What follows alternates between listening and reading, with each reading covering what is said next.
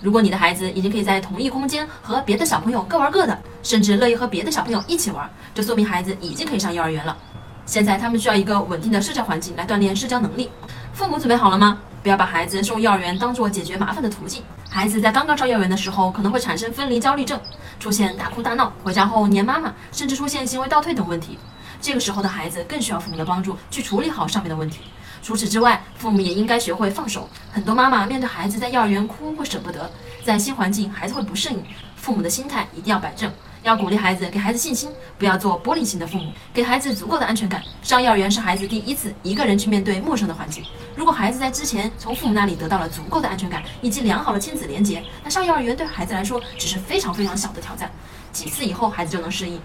几岁上幼儿园并没有准确的答案，关键在于你和孩子是否都已经准备好了。